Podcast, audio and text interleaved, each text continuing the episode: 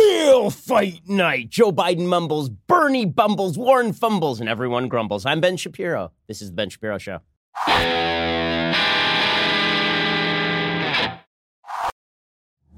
Now, that's some pretty outsized enthusiasm for what ended up being a pretty soporific debate. Soporific in the dictionary. Boring. Okay, gonna put you to sleep. Here's the thing.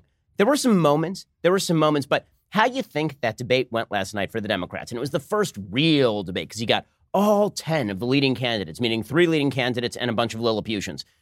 You got all of them on one stage, and it was a grand moment. Oh, it was going to it was going to be the moment when we got some clarity on the candidates. Yeah, we didn't. Instead, what we ended up with was a bunch of people clubbing each other with sticks. And it wasn't really particularly telling because how you think the debate went last night depends on what your expectations were going in. So, if you thought that Joe Biden was going to collapse and fall off the stage, he didn't quite do that. And he sort of stumbled around on stage, knocked into some furniture, but he's still upright, right? He's, he survives. If you thought that Bernie Sanders was going to collapse into pudding, that didn't happen either. Bernie was just Bernie, right? Bernie is always Bernie. That guy's been Bernie since he was five. He's sort of like the high school principal in Back to the Future. That guy was always bald. Right? Bernie was always Bernie, and Bernie will remain Bernie. Long after he's dead, Bernie will be stumbling around talking about making the rich pay their fair share. And if you thought that Elizabeth Warren was going to have a breakout moment, and, then this is where I think that the debate it didn't change anything, but it did change an underlying assumption. If you thought that this was Elizabeth Warren's moment to shine, she really didn't. She really didn't. See, what we have right now, just in terms of the dynamics of this Democratic race, is a three way standoff. We have the very end of the good, the bad, and the ugly. We have three people, and they all have their guns pointed at each other, and it is utterly unclear who's going to fire first. And each person has a, a sort of prisoner's dilemma with the other members of the stage. Right? The, the worst possible option is for them to open up their guns on the other members of the stage. But if nobody opens up their guns, then everything remains exactly as it is, with Biden eking out a narrow victory over the combined voting force of Sanders and Warren. But for each individual candidate, they have no real interest in starting a firefight. So Biden did it a little bit with Warren, a little bit, and Warren didn't really hold up particularly well to it. But the fact is that each one of those candidates sort of wants to avoid conflict with the other two. So if you're Bernie, what you're hoping is that Biden attacks Warren, Warren attacks Biden, they knock each other out like a NASCAR crash, and you just run on the inside lane and win the nomination. If you're Biden, you're hoping that eventually Sanders and Warren tire of being best friends and they go after each other, and you just sort of walk through that middle lane to the nomination. And if you're Warren, you hope that Bernie at a certain point gets frustrated and takes out Biden for your benefit, but in doing so, poisons the well with all the Biden voters, and all of them end up with Elizabeth Warren. So you have all of these three candidates with their guns pointed at each other, but none of them actually have an interest in starting a firefight. So there's a lot of talk before the debate yesterday about maybe this was going to be the moment when they opened up their guns on one another. But that's not happening. That's not happening. And the person who really, in the end, does need to break away from the pact is Warren.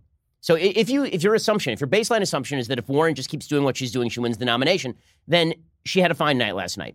If your baseline assumption is she does need to do something to overcome Biden, and that is my assumption because the polling numbers at this point, as much as there's been talk about her early polling numbers and her gradual rise and all this, she has no support in the black community. Bernie's support level remains absolutely steady. In Iowa right now, Bernie and Biden are running ahead of Elizabeth Warren, and in New Hampshire, in several of the polls, Bernie is running ahead of Elizabeth Warren. If she loses Iowa and New Hampshire, she is toast. Right? She has to win at least one of those two races, which means I think she has to make a move. You add that to the fact that she is obviously the smartest person on the stage in terms of IQ. And she taught at Harvard Law School. She has written some pretty well cited articles on bankruptcy. And I've seen her teach classes, right? And she is fully capable of engaging in the Socratic method, of engaging in back and forths. I really expected more from her in the debate. So my expectations were disappointed you got pretty much what you expected with all the other candidates. You got Biden, who was combative and old and half senile. But the truth is that that Biden is actually pretty damaging in a general election campaign. Why? Because all of his foibles, all the stuff that makes Biden a bit of a weak primary candidate, makes him a dangerous general election candidate, including the fact that he's old and kind of senile. Why? Because in a general election, the fact is that if you are looking for a default candidate who doesn't scare you, Joe Biden looks a lot like that candidate. I mean, the guy has to have people choose mashed potatoes for him. I mean, that's not scary. Right? Like there's this there's this clip going around last night of David Muir asking Biden a question, and it's obvious that his Polident came loose, and those dentures start shifting around his mouth, and he's trying to bite them back into his mouth, looking like Jim Carrey from The Mask. And it's a real bad moment visually for Biden. We can play a little bit of that. If you couldn't get it done after Sandy Hook, why should voters give you another chance? Because God's done before. I'm the only one up here who's ever beat the NRA. Only one ever beat the NRA. Nationally. Okay, he finally gets his teeth back in his mouth there, but it's pretty obvious that his teeth are slipping around. Now, everybody is saying, well, that means he's too old. In a general election, if the entire general election is premised on here is an old man who doesn't threaten you in any way, that's not a horrible pitch. I mean, honestly, because he's running against Trump, right? And Trump has high toxicity levels. So if you are trying to run dead tree stump against Trump, if you're casting that in central casting, Joe Biden is that. So even his gaffes in a general election play okay. So did, was was anybody's impression of Joe Biden changed dramatically last night? I don't think so. Was anybody's impression of Bernie Sanders changed last night? Of course not, because again, Bernie Sanders is the most consistent candidate in the field. He was, is, and always will be Bernie Sanders, an old red from the 1930s. Elizabeth Warren, she didn't change perceptions, but she did lower sort of the estimation of her skill level because she's supposed to be the one with the plan, right? She's supposed to be the one who is capable of navigating the twists and turns, of turning people inside out. She's going to prosecute the case against Trump because she's so smart and she's so incisive. And she basically fumbled up there last night, I thought. I thought she did not have good answers to any of the questions that were asked to her. I thought that she, she feels like someone who is not comfortable with her own agenda. That's really what she feels like. She feels like somebody who feels like she has to say all these things, but doesn't actually believe them. Bernie is the true believer. Sanders is the new convert who sort of not into the whole speaking in tongues thing. Right? She, she, she walks into the commie church and she's like, Well, I, I get that I sort of have to be a commie, but at the same time, I'm not really a commie. And so I'm really uncomfortable with saying all of these communist nostrums. And Bernie's out there going, Yes, I will raise our taxes. Yes, I will spend all the money. Yes, I will bankrupt the country. Sure, why the hell not? And then you got Elizabeth Warren, and she's like, Well, eh, well, no. And people are like, Well, you know, your plan's the same as Bernie, and Bernie's honest, and you're not. Right? This is why a lot of the Bernie bros look at Elizabeth Warren and they're like, she is a dishonest pol. And that is correct. She is a dishonest pol. Okay, so we will jump into the actual content of the debate in just one second. Don't worry, there are going to be debate grades, and we're going to go through each of the candidates.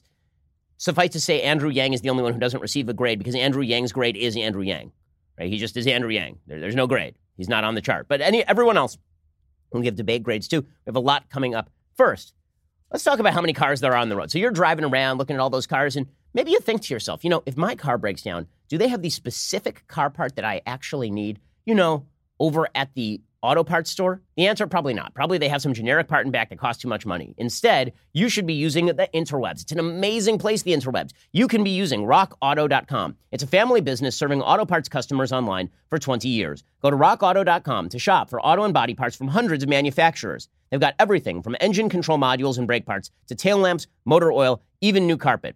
Whether it's your classic or daily driver, get everything you need in a few easy clicks delivered directly to your door. The rockauto.com catalog, super easy to navigate. You can quickly see all the parts available for your vehicle and filter by brands, specifications, and prices. Best of all, prices at rockauto.com are always reliably low and the same for professionals and do it yourselfers.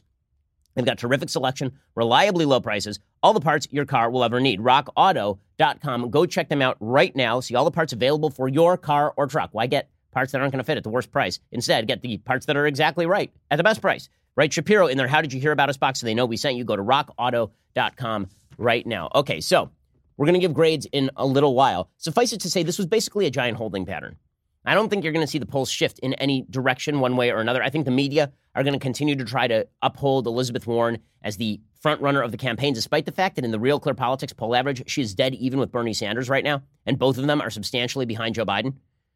With that said, I thought she underperformed last night. I thought she had a real opportunity to break out, and I think she absolutely did not. The big winner of the debate, as per our usual arrangement, is Donald Trump. Why? because you had a bunch of Democrats who were shouting at each other about all the things they were going to take away from you your private health insurance, they're going to take away from you your car, they're going to take away from you your gun, they're going to take away from you your sense of the goodness of the country, they're going to release criminals onto the streets, they're going to take away from you border control, they're going to take all these things away from you, these Democrats. And in return, they will give you enormous levels of taxation.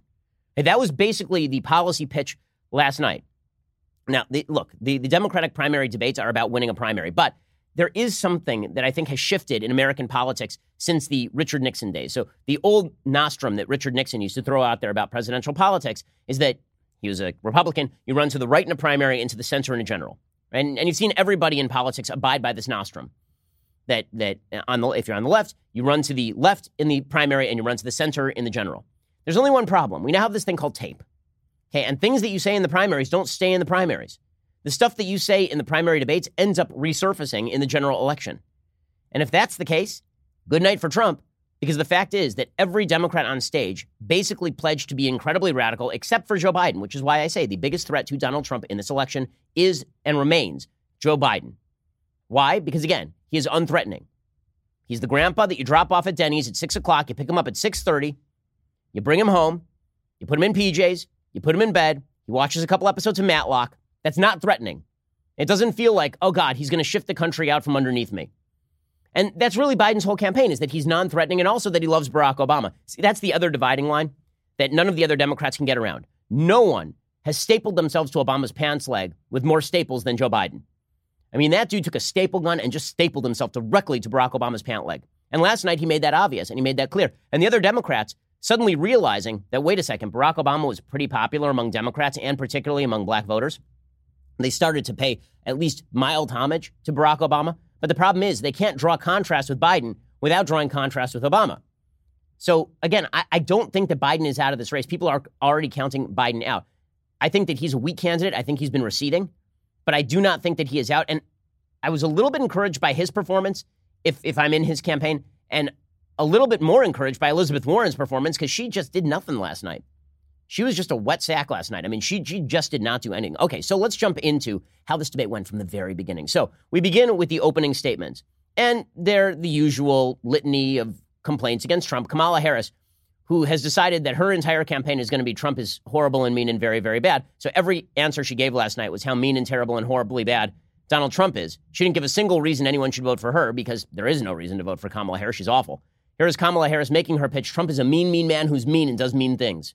The only reason you've not been indicted is because there was a memo in the Department of Justice that says a sitting president cannot be charged with a crime. But here's what you don't get. What you don't get is that the American people are so much better than this. Okay, there's nothing more stilted in American politics than when a candidate says into camera directly to your opponent, Mr. President, I know you're listening to this right now. You're a mean, bad man. Look how brave I am for going right. Trump ain't watching that. He was giving a rally in Baltimore where he was actually pretty funny. But this is Kamala Harris's pitch is elect me because Donald Trump is mean. Yeah, good luck with that. Bernie Sanders actually has a pitch. Okay, really, like I, I think that people who are who are treating Elizabeth Warren as though she's a serious upgrade from Sanders, I don't think that's right. I don't think that's right. Bernie is more passionate. Bernie is crazier. Bernie is more consistent. Elizabeth Warren is occupying this weird middle space between Bernie Sanders and Joe Biden. She wants to grab Sanders's policy adherence while also appearing to be somewhat more moderate like Biden. That's an uncomfortable place to be. She's sort of between a rock and a hard place. I don't think that the support base for either one of those candidates is in serious danger of eroding to the point of disappearing.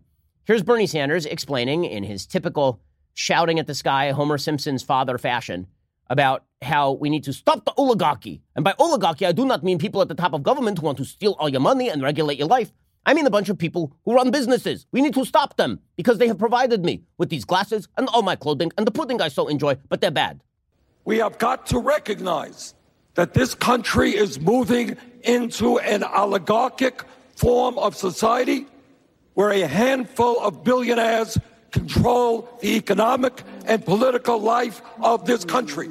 And as president, I am prepared to take them on. Wow. And he gave you the crazy eyes. He gave you the, he swallowed an entire shovel full of gravel before he even started this. In fact, he swallowed fellow candidate Mike Gravel right before this debate began. So that was his pitch. And then there was Warren's pitch. So Warren's pitch is I'm so brilliant. I have a plan. I have a plan for everything. Yeah, except that when you were asked like simple, basic questions about your plan, it didn't go great for you. Here's Elizabeth Warren last night. The paths to America's middle class have gotten a lot smaller and a lot narrower. Today, service members are preyed upon by predatory lenders. Students are crushed by debt and families cannot afford childcare. I know what's broken. I know how to fix it, and I'm going to lead the fight to get it done. Okay, she is. People keep saying she's charismatic. I, I see no evidence of charisma right there. I mean, really, like we had prepared. I'll tell you what we had prepared on this show. We had prepared for the possibility that Elizabeth Warren would score some points against somebody. And then we are going to play the gif of her dancing like a crazy person at a rally. And you know what? It didn't happen last night? Any of that. So thanks, producers, but we don't get to use any of that. Sorry about that, right? We don't even get to use this tape. And we'll just use it now because, I mean, why the hell not? Of Elizabeth Warren dancing at a rally. But that's not uh, any excuse to play this tape, basically. I mean, it, it, does not matter. Her dancing like Elaine in Seinfeld or looking like Kermit the Frog, like that's, yeah, she is, that's electricity. Well, she, she did not have the electricity last night. Joe Biden's case was basically, I'm here. I guess we have to do this thing. I mean, like, we won't postpone it. I'm going to quote JFK. You can trust me because I'm basically comatose. Go. Look, this is the United States of America. There's never been a single solitary time when we've set our mind to something we've been unable to do it. We're walking around with our heads down like, woe is me. We're the best equipped nation in the world to take this on. It's no longer time to postpone. We should get moving. Okay, so it was no more postpone. Uh, but here's his real campaign: postpone everything. Just say, let's let's not do this anymore, guys. Please, please, no more of this. Elect the elect a man who who has to be wheeled in to to actually perform the office of the presidency. And honestly, the most honest pitch last night, as always, the most honest person on the stage, my boy Andrew Yang. Andrew Yang. The truth is that Andrew Yang likes business too much to be a Democrat, but at the same time, he does have the the most pure Democratic pitch, which is here's some money. So here's Andrew Yang last night being like, you get some money, and you get some money, and you get some money. My boy Andrew Yang, go for it. My campaign will now give a freedom dividend of $1,000 a month for an entire year to 10 American families. Someone watching this at home right now. Okay, so that's awesome. like, I will just acknowledge that that is hilarious. Pete Buttigieg was like, that's a funny idea. Pete Buttigieg was the worst. Okay, Pete Buttigieg was awful last night, like really bad last night uh, a lot of the fringe candidates had their moments to shine. So Amy Klobuchar did okay last night, and and you saw a, a couple of the other candidates do. Like Cory Booker had a couple of good moments last night. Yang was Yang. Buttigieg was terrible. Buttigieg was terrible. Julian Castro was awful. Beto O'Rourke is just the worst. Beto O'Rourke was so off the rails, you thought that he was driving drunk and, and crossed a median line. And Beto O'Rourke was so bad. Okay, we'll get to all of that coming up in just one second. First, Let's say that you were watching that debate last night and you wanted to die. Because, I mean, why would you watch three hours of that debate and want to live? But you haven't left anything to your family. You haven't actually made sure that you have life insurance. Well, this is National Life Insurance Awareness Month. You are now aware you need life insurance. So go be an adult. Make sure that you're taken care of. Go to policygenius.com right now. Getting life insurance doesn't need to be difficult or expensive right now. Prices are the lowest they have been in 20 years. Policy Genius has made it easier than ever to get covered. Policy Genius is the easy way to shop for life insurance online in just minutes. You can compare quotes from top insurers to find your best price. Once you apply, the Policy Genius team will handle all the paperwork and the red tape. Policy Genius doesn't just make life insurance easy, they can also help you find the right home insurance, auto insurance, disability insurance. Their, their website is extraordinarily easy to operate. You can get this thing done really quickly.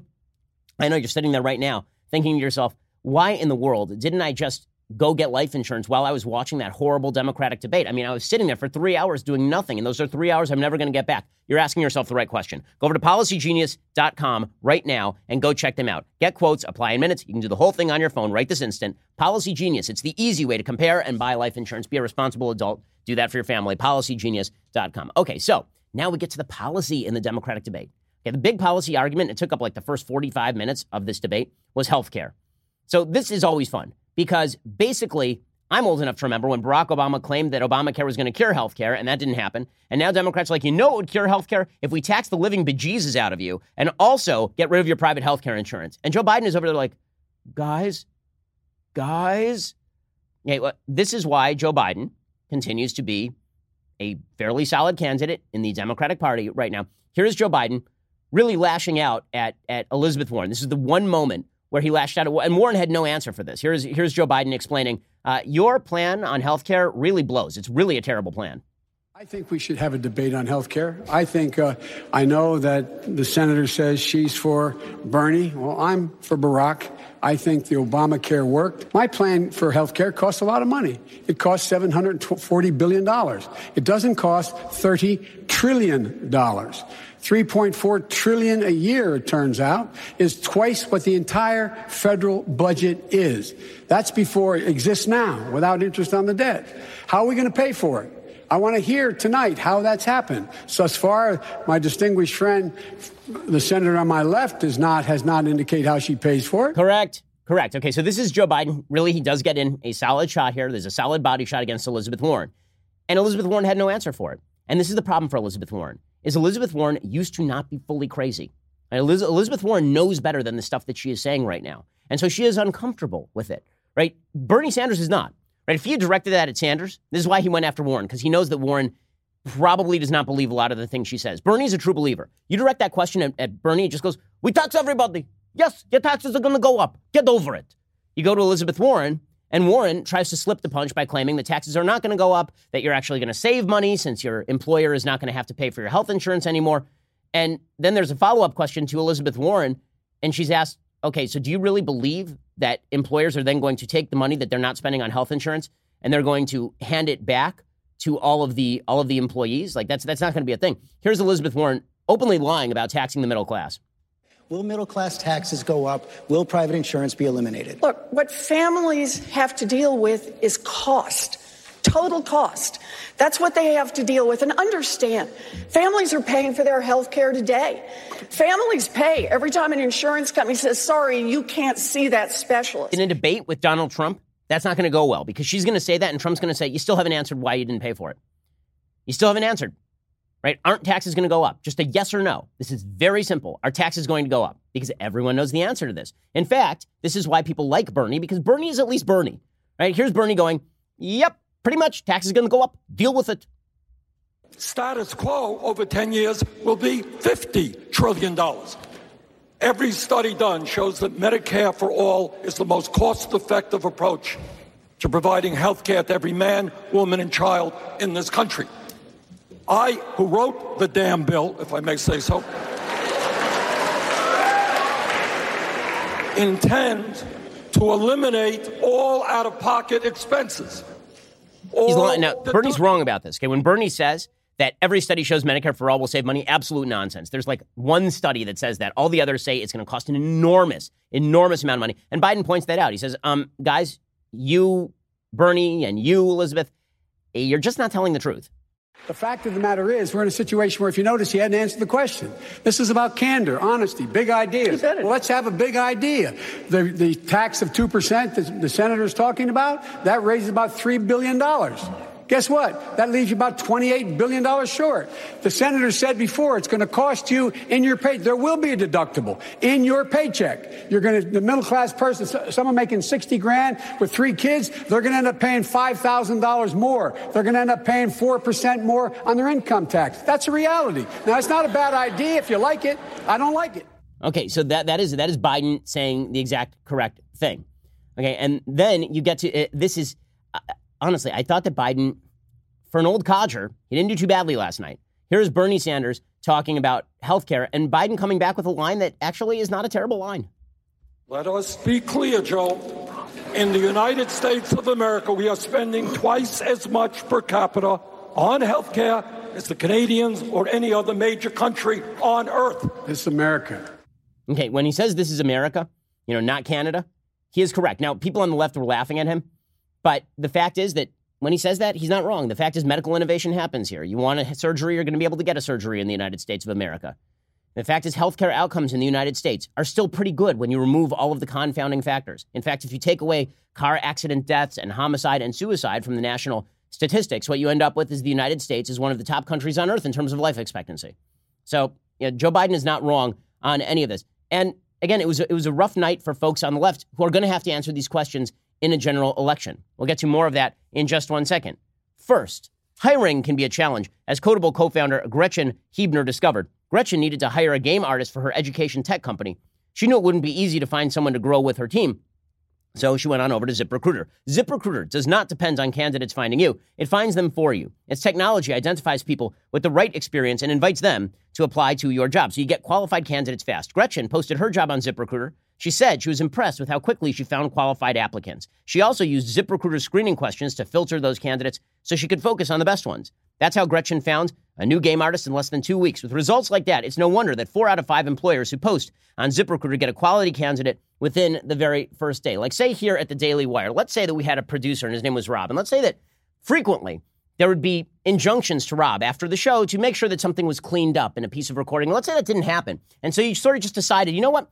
Enough of this, Rob. And you decided you were going to go out and get another qualified candidate through ZipRecruiter. You could make that happen insanely quickly, Rob. That, that's something that we could do really quickly through ziprecruiter.com. See why ZipRecruiter is effective for businesses of all sizes. Try ZipRecruiter for free at our web address, ziprecruiter.com slash dailywire. That is ziprecruiter.com slash D-A-I-L-Y-W-I-R-E, ziprecruiter.com slash dailywire. ZipRecruiter is indeed the smartest way to hire and also my smartest way of threatening my employees. ZipRecruiter, the smartest way to hire. Go check it out right now. So as I say, the, the leftists in the race, the, the Bernies, I mean, they're all left, but Bernie and Warren, they Bernie at least is honest. Warren is not. And that's why all the people who are singing Warren's praises after last, I'm not seeing. Maybe I, may, I listen. I could always be wrong. I can't gauge the minds of Democratic voters, but if they think that she is a formidable candidate based on that performance last night, I am not seeing it. You know, because she does not have great answers for all of this stuff. You know, Amy Klobuchar clocked Bernie's health care plan, and she's exactly right. I mean, I thought that Klobuchar actually had a pretty good night last night. When it comes to our health care and when it comes to our premiums, I go with the doctor's creed, which is do no harm. And while Bernie wrote the bill, I read the bill. And on page eight, on page eight of the bill, it says that we will no longer have private insurance as we know it. And that means that 149 million Americans will no longer be able to have their current insurance. That's in four years. I don't think that's a bold idea. I think it's a bad idea. Okay, and, and here's the thing Elizabeth Warren is standing there knowing that what Klobuchar is saying is correct. Right? Sanders doesn't have any clue that what she's saying is correct because Sanders still believes that Stalin was great at his job. But but but Elizabeth Warren knows that, and, and her discomfort with her own policy positions was evident throughout the debate. Now, was it a universally good night for Joe Biden? No, it wasn't. So Julian Castro, who has become the kamikaze agent in this particular race, right? I mean, he is just running into the middle of fields of fire and trying to take out other candidates in a desperate plea for attention. So Julian Castro, he he went after Joe Biden, and he was actually really dishonest about this. So I'll play you the exchange, and then I'll explain why Julian Castro is actually lying about what Biden said. He went in there with one agenda with Joe Biden, and that is say Joe Biden is old. Try to say that Joe Biden doesn't belong on the debate stage because he's super old. And Julian Castro did that last night. He's sort of the Chris Christie of the Democratic Party here. The difference between what I support and what you support, Vice President Biden, is that you require them to opt in. And I would not require them to opt in. They would automatically be enrolled. They wouldn't have to buy in. That's a big difference because Barack Obama's vision was not to leave 10 million people uncovered. He wanted every single person in this country covered. My plan would do that. Your plan would they not. They do not have to buy in. They do not have to buy in. You just said that. You just said that two minutes ago. You just said two minutes ago that they would have to buy in. I'm fulfilling fulfilling the legacy of Barack Obama, and you're not. I'll be surprised to him. Okay, well, again, you know, Biden saying you know that that he is tied to Obama's leg is is correct. So Julian Castro there is obviously attempting to. You don't even remember what you said two minutes ago. It's not true. You can go back and look at the transcript. Biden said that if you can't afford insurance, you'll be automatically enrolled in Medicaid. Right? That, that, that's what he said. But in any case, that was the hit on on Biden last night, and it's still the hit that Democrats think is going to take him out. Is that he's real old?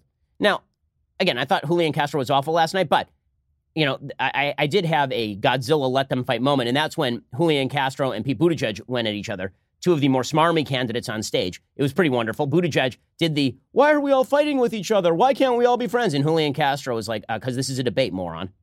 This reminds everybody of what they cannot I, stand about Washington. Scoring I, points against each other, poking I, at each other, and telling each other that, that you're my plan, your plan. Look, we all. Yeah, that's called a Democratic primary election. that's called an election. Points to Julian Castro. It is so irritating when people do this. Okay, it's super irritating. You've seen it in Republican debates and Democratic debates. Everybody's debating. It's called a debate. And somebody's like, why can't we all be on the same page? And Julian Castro's like, it's a debate. So I thought Julian Castro was terrible last night, but that was really good. That was really good. And Pete Buttigieg deserves this because he is insufferable. He has become so insanely insufferable, and he really showed it last night. I do have to play you the the one other relevant Andrew Yang clip because anytime I have an excuse to play my boy Andrew Yang, I'm going to. So last night he just decided randomly to announce he knows a lot of doctors because he's Asian, which is weird and somewhat racially discriminatory, but sure, go for it. Now, I am Asian, so I know a lot of doctors, and they tell me that they spend a lot of time on paperwork, avoiding being sued, and navigating the insurance bureaucracy. Yeah, that's like me going up there and being like, I'm Jewish, so that means I know a lot of accountants. Like, okay. All right. okay, now here's the thing. Speaking of the, the rest of the Democratic Party, the truth is that the main candidates Uh, uh, are, are, most Americans are sort of used to them at this point, right? We're used to Bernie, we're used to Biden, we're getting very used to Elizabeth Warren. But some of the fringe candidates are helping shape how people see the Democratic Party, and that's the stuff that's really good for President Trump. In a second, we're going to get to the Democratic Party asked about racism last night because this stuff is really terrible for the Democrats. And every Democrat should be asked if they agree with Beto O'Rourke's view on American history. That guy went from being the supposed unifying moderate in Texas to being a wild left Howard Zinn spouting garbage machine. I mean, my goodness. You know, just stayed up a little night, brah. And I, and I thought to myself, how do I break out from this pack of Democrats? I mean, sure, I skateboard and I do a lot of weed, but how do I really break out? I, I guess I'll, I guess I'll read some Howard Zinn. And then he just flips through like seven pages. He goes, you know what? I never thought of this before. America is racist, brah. We'll get to that in just one second. First, great news, folks. We are hiring at the Daily Wire. So if you'd also like to be threatened with unemployment in a ZipRecruiter ad, you can go over to dailywire.com right now. Thankfully, our business is growing rapidly. That means we have more positions to fill. How are we going to pay for all you people? I have no idea. But Go check it out right now at dailywire.com slash careers. Check out all of the great job opportunities. If something looks right for you or someone you know, send us your information ASAP. Again, that is dailywire.com slash careers. Come be part of our amazing team and be abused by me on a daily basis. I mean, just ask our producers. Also, it is that glorious time of the week. I want to give a shout out to a Daily Wire subscriber. So today, this honestly this is the best shout out ever. It's Instagrammer fighting and thriving who clearly understands strength, th- strength through adversity. is pretty amazing. In the picture, she's holding her elite beverage vessel in one hand with her husband, who's wearing a fantastic Shapiro Show shirt, by her side, holding the other. The caption reads Getting through third chemo treatment with the help of my love and my new tumbler from the Daily Wire backstage live show. Hashtag leftist tears tumbler, hashtag TNBC Thriver, hashtag Ben Shapiro Show. Well, God bless you, and we are all praying for you. Sound like an amazing person, and keep fighting because we're all behind you. Really, really cool. Thank you for taking that picture. Thank you so much for coming to the show. And thanks for posting that beautiful, inspiring picture. And we are definitely praying for you here at the Ben Shapiro Show. We know you're in great hands at the Martin O'Neill Cancer Center, and we pray that you keep fighting and thriving. Pretty awesome stuff. And congrats on being featured on the Friday show. Also, go check out our Sunday special this weekend. So you should subscribe. Why should you, should you subscribe? First of all, because we have to pay all our, our employees. Right? Otherwise, how are they going to get paid? I mean, they're basically unemployable otherwise. That's why you should subscribe. Also, to protect us against idiots on the left who want to deplatform us. Also, because you get all sorts of goodies, right? You get that beverage vessel. It's amazing. The leftist tears, hot or cold tumbler. Also, because you get our Sunday special on Saturday. So, believe it or not, this Sunday I talk rap. Not kidding. There's a rapper named Zuby. He stopped by and we talked rap. So, for all the people who are out there who are like, oh, Shapiro's a racist because he doesn't like rap, I gave Zuby a chance to make his case to me about rap. I still don't like rap, but at least I understand the case a little bit better. You should check out the Sunday special. It's a lot of fun. Here's a little bit of a preview.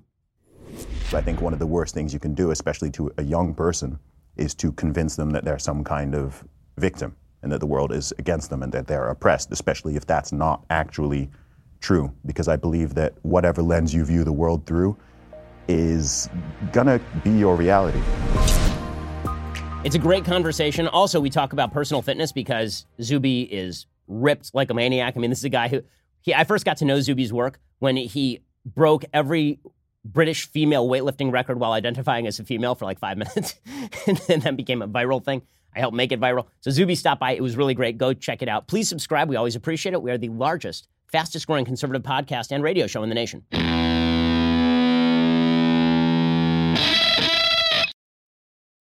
So we've gone through some of the internal dynamics of the Democratic Party race. Now it's time to talk about what their agenda looks like to outsiders. So, as I say, if you had to sum up the Democratic agenda, we'll go topic by topic in this particular debate. On healthcare, it's we're going to take away your private insurance and raise middle class taxes to do it. So if that sounds great, I'll go for it, America. Alternatively, we'll do it, but we'll just do it real slowly, right? That's sort of Biden's plan. Okay, then we get to racism. Okay, you ready for this? So here's Beto O'Rourke after having read like seven pages of Howard Zinn in a late night doobie binge. Here is here's Beto O'Rourke desperately seeking attention. Here's his take on America. It's not great. Racism in America is endemic. It is foundational. We can mark the creation of this country not at the 4th of July, 1776, but August 20th, 1619, when the first kidnapped African was brought to this country against his will and in bondage and as a slave built the greatness and the success and the wealth that neither he nor his descendants would ever be able to fully participate in and enjoy. I'm going to follow Sheila Jackson Lee's lead and sign into law a reparations bill that will allow us to address this at its foundation. But we will also call out the fact that we have a white supremacist in the White House and he poses a mortal threat to people of color all across this country. So he just called Trump a racist murderer on a national stage, suggested that America's foundation is slavery.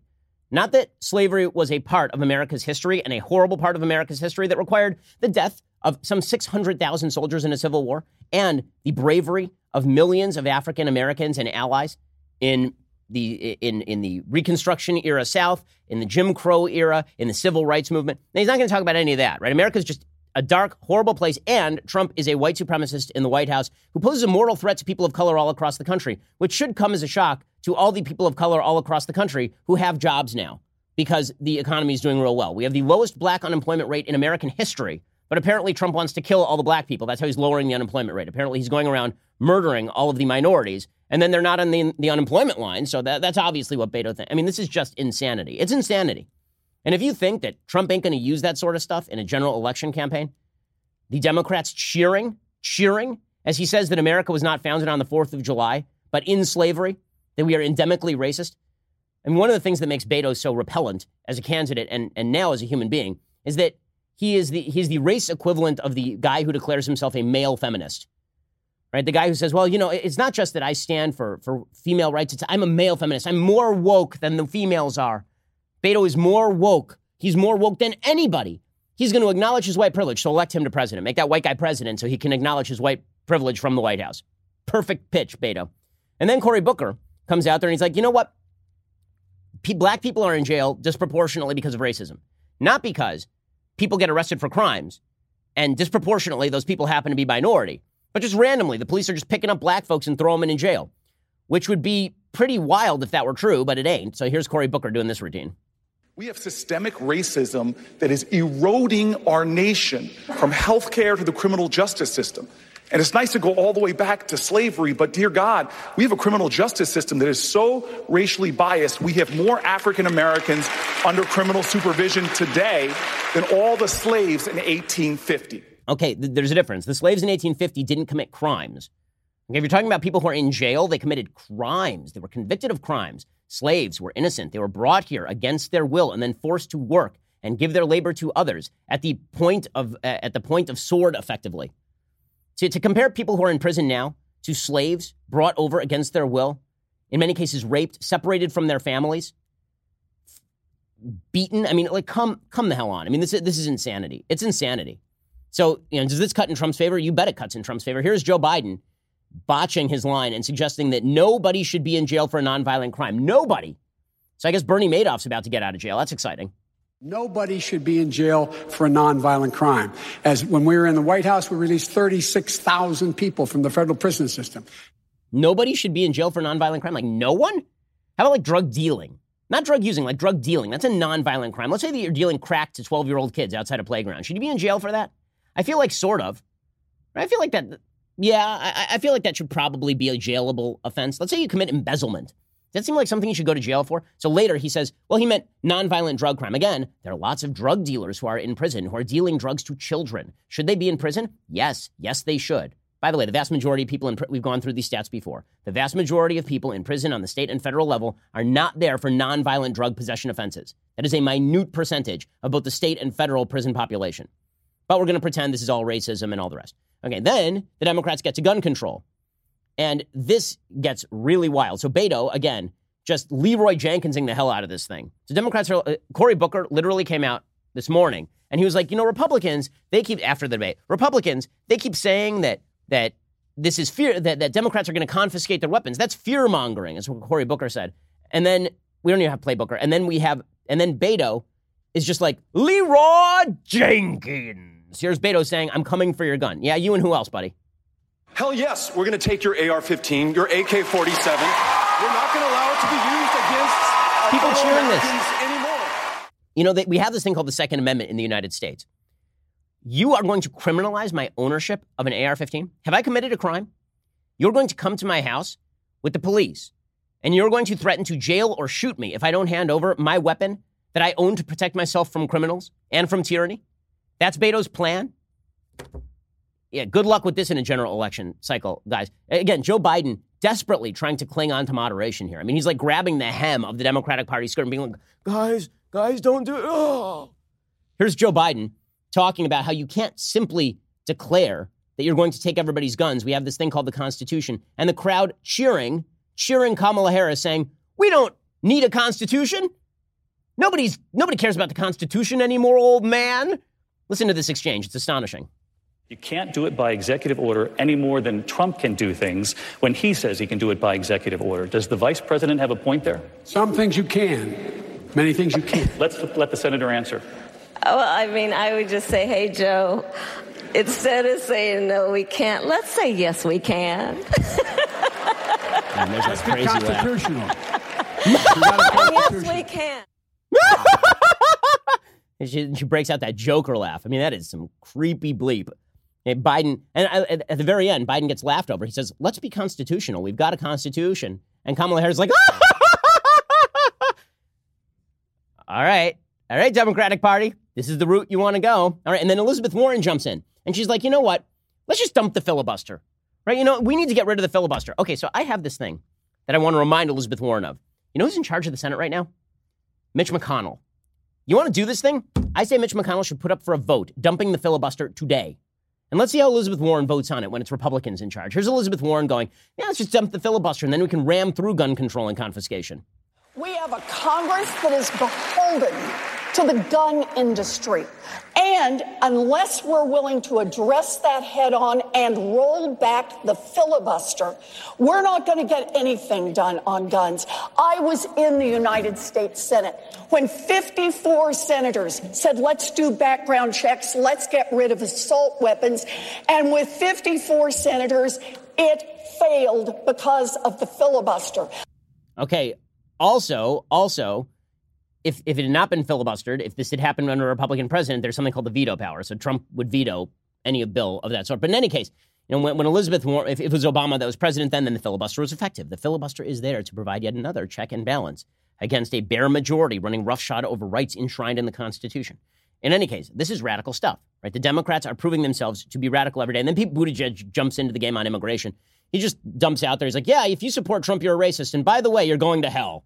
He didn't really dump that last part. That's been his pitch. His pitch has been as the holiest man on the stage to support late term abortion and be in a same sex marriage, as the, per- the most Bible believing person to not believe certain sections of the Bible. Let me explain to you my campaign platform. Anyway, here's Pete Buttigieg saying that if you support Trump, you're a racist. So just to get the, just to get this straight, according to Beto, America is deeply and systemically racist. According to Cory Booker, the only reason black people are in jail basically at all is because of criminal justice racism. And according to Pete, eh, according to Beto, and the rest of the Democratic Party. Donald Trump is a white supremacist, racist murderer. And according to Pete Buttigieg, if you support Trump's immigration platform, you're also a racist. Solid pitch here, guys. Do you think that people who support President Trump and his immigration policies are racist? Anyone who supports this is supporting racism. Okay, well, yeah, go go go along with that. So you support border control, you're supporting racism, yada. Now, the, the best part of the Democratic Party right now is that they also don't have any solutions. And, and there are places where they totally agree with Trump, but they just can't say so out loud. And so you end up with this bizarre situation where their policies look a lot like President Trump's policy, but they can't say it. So on China, there's broad bipartisan agreement that China is a national security threat to the United States, that they are stealing our intellectual property, that they are pursuing global ambition, that they have built up their regional power, and that we have to do something about it. Every Democrat, when asked about this, they refuse to just say, yes, I agree with the president about China. Here's what I would do differently. Instead, it turns into Trump's all wrong about China. Also, I'm going to do all the exact same things that, that China, that, that Trump's currently doing on China. Here's Buttigieg trying to thread this ridiculous needle. I would have a strategy that would include the tariffs as leverage, but it's not about the tariffs. Look, what's going on right now is a president who has reduced the entire China challenge into a question of, uh, of tariffs when what we know is that the tariffs are coming down on us more than anybody else, and just there's a lack of. A I mean, he's just speaking gobbledygook, Pete Buttigieg, right there. So, in other words, Trump. I would also use tariffs, just like Trump is using tariffs, but Trump is bad for using the tariffs, whereas I would be good for using the tariffs. Solid, solid pitch. And then you get to Elizabeth Warren. So here's here's where Elizabeth Warren really is passionate, and just like Trump, she she does not understand the basics of international trade. So she is, I mean, much worse than Trump. Here is what she says about negotiating trade agreements. What she's about to say is patently insane. Patently insane. She says that the way that we should do trade policy in the United States is we should have American unions negotiate our trade policy with China. Yeah, that's going to happen. We're going to artificially. You want a trade war? Have our unions and the environmentalists in the United States dictate trade policy to countries with whom we trade. That is a great way of never arriving at a trade agreement ever for the rest of time. Because you know who's not going to abide by our union rules? I have a feeling China or anyone else. You know who's not going to abide by our environmental rules? China or anyone else. Like she's ripping on China about his trade policies, and then she's like, basically, I would tariff everybody to the to the moon. It's it's insane. Way we change our trade policy in America is first the procedures. Who sits at the table? I want to negotiate trade with unions at the table. I want to negotiate it with small farmers at the table. I want to negotiate it with environmentalists at the table. I want to negotiate with human rights activists at the table. Yeah, I'm sure that's going to go great. That's going to go fantastically well. And then Kamala Harris just sort of Leroy Jenkins is it herself. And she, like, seriously, every answer that Kamala Harris gave last night is I'm going to unconstitutionally seize power and also I hate Trump.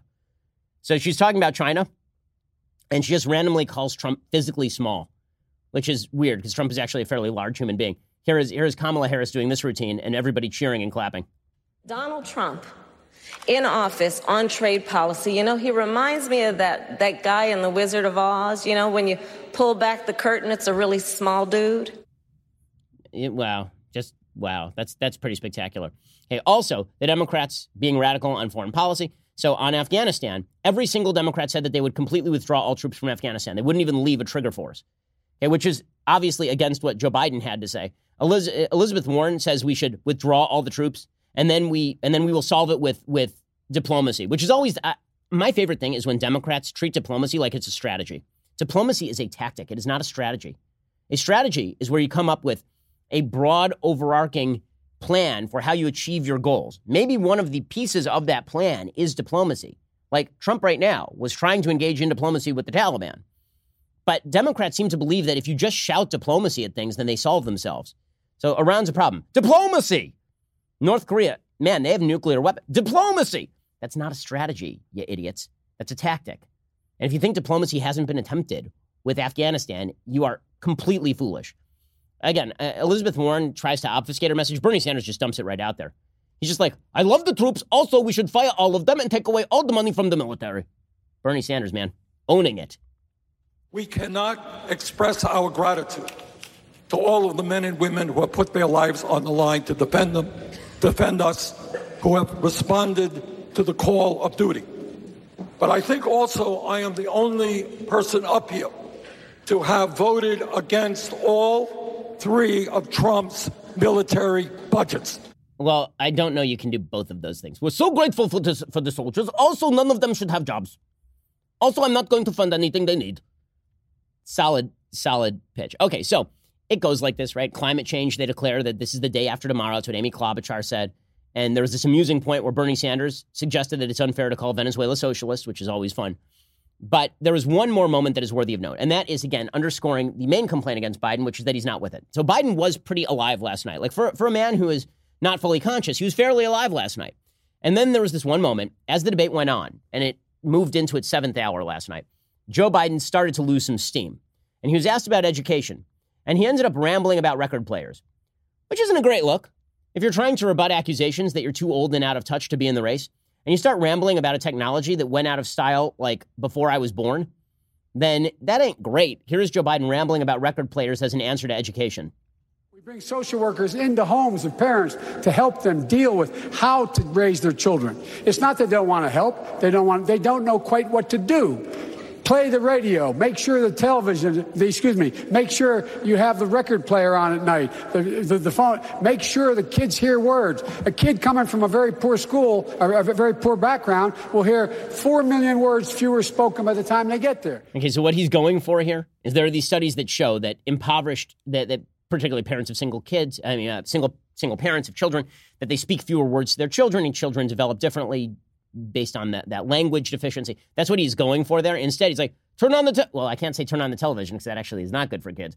Put on the record player. Record players have not been relevant since approximate, I mean, like, put on the phonograph. Put on the phonograph. We need the phonograph. Put on some Benny Goodman. All right, Joe. So, okay, time for some very quick grades, and then we'll get to a quick thing I like and a quick thing that, you know, we won't even do things I like or things I hate. Here are the quick grades. Last night's debate grades Biden, B minus, because he fulfilled expectations, but he had a couple of gaffes. Bernie was a B because Bernie is always a B. Warren was a C because I thought that she didn't fulfill expectations. Buttigieg was a D because he's just terrible. Klobuchar I thought was a B plus, but nobody cares because she's irrelevant. Castro was an F because he's deeply annoying and horrible. Cory Booker was a B. We didn't even play any Cory Booker because he's not super relevant, but I thought that he performed okay. Beto was an F because he's awful. Kamala Harris was a D, but shading into an F because she was awful too. And Andrew Yang was a Yang. That, those are the grades. Those are your debate grades. Alrighty, well, you know what? We're not even going to do things I like and things I hate because I had to expend too much energy putting together today's show. But if you want more analysis of the debate, if you want to hear about President Trump's appearance last night in which he called himself orange, which is a thing that happened and was kind of hilarious, you, you can tune in a little bit later today. We have two additional hours. It's one of the reasons you should subscribe over at dailywire.com. Also, we'll be doing mailbag and questions and all sorts of fun things. So you should go subscribe. Otherwise, it's a Friday. Have a great weekend. I'm Ben Shapiro. You're listening to The Ben Shapiro Show. If you enjoyed this episode, don't forget to subscribe. And if you want to help spread the word, please give us a five star review and tell your friends to subscribe too. We're available on Apple Podcasts, Spotify, and wherever you listen to podcasts. Also, be sure to check out the other Daily Wire podcasts, including The Andrew Klavan Show, The Michael Knowles Show, and The Matt Walsh Show. Thanks for listening.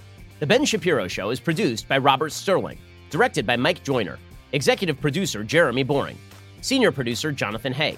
Our supervising producer is Mathis Glover, and our technical producer is Austin Stevens. Assistant director Pavel Wydowski, edited by Adam Sayevitz.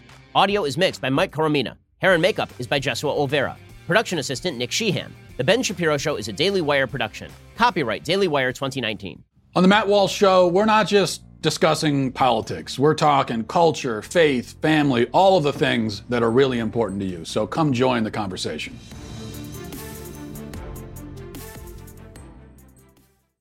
We'll get to more on this in just one second. First, Pure Talk believes in American values, and that free should mean, you know, like free. So when you switch to Pure Talk today, you'll get a free Samsung 5G smartphone. There's no foreign line requirement, no activation fee, just a free Samsung that's built to last with a rugged screen, quick charging battery, and top tier data security. Qualifying plans start at just 35 bucks a month for unlimited talk, text, 15 gigs of data, and a mobile hotspot. Pure Talk gives you phenomenal coverage on America's most dependable 5G network. It's the same coverage you know and love, but for half the price of the other guys. The average family saves almost $1,000 a year. So, I challenge you to choose a company that actually doesn't hate your guts and shares your values. Let Pure Talk's expert U.S. customer service team help you make the switch today. Go to puretalk.com slash Shapiro to claim your eligibility for your free brand new Samsung 5G smartphone and start saving on wireless today. Again, go to puretalk.com slash Shapiro to switch to my cell phone company. I've been using them for years. They're fantastic. You'll love them as well. Go to puretalk.com slash Shapiro and claim your eligibility on that free brand new Samsung 5G smartphone. Start saving.